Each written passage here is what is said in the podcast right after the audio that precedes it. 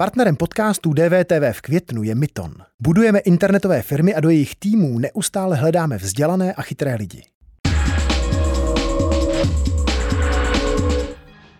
Oh my God. Here we go. Where's the tissue box? The cost of friends. Velký návrat seriálové legendy. Setkání šestice New Yorkčanů po 17 letech hodnotí mnohá média jako hlavní seriálovou událost roku. Mají přátelé zase spolu co nabídnout?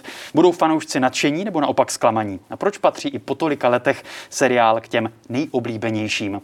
Hostem DVTV je filmový publicista Petr Cívka. Dobrý den. Dobrý den, děkuji za pozvání.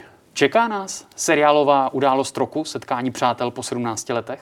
No to nás samozřejmě nečeká vůbec, protože seriálová událost roku by to bylo asi, kdyby to byl opravdu seriál. Tohle je jednorázová hodinová událost, patrně postavená hlavně na nostalgii a vzpomínání a sešlosti starých přátel, a že seriálová událost, to doufám ne.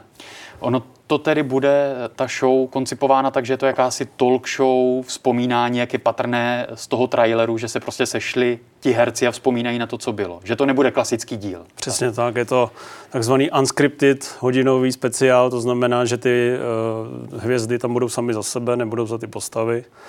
Budou v podstatě vzpomínat, asi řešit různé rebusy, budou se vzájemně objímat a říkat, jak to bylo báječný, přičemž tam přijde ještě spousta hostů, bude tam moderátor a bude to spíš taková nostalgická sešlost. Bylo vlastně někdy za těch 17 let ve hře, že by se natočili opravdu nové díly nebo třeba celovečerní film, nebo to nikdy na stole nebylo? Ve hře to bylo hodněkrát, ale myslím, že to nebylo reálně jako v realistické hře. Že zájemci byli, si pamatuju, že před 10 lety na virtuální hollywoodské burze jsem i vlastnil nějaké akcie na to, že vznikne celovečerák Přátelé.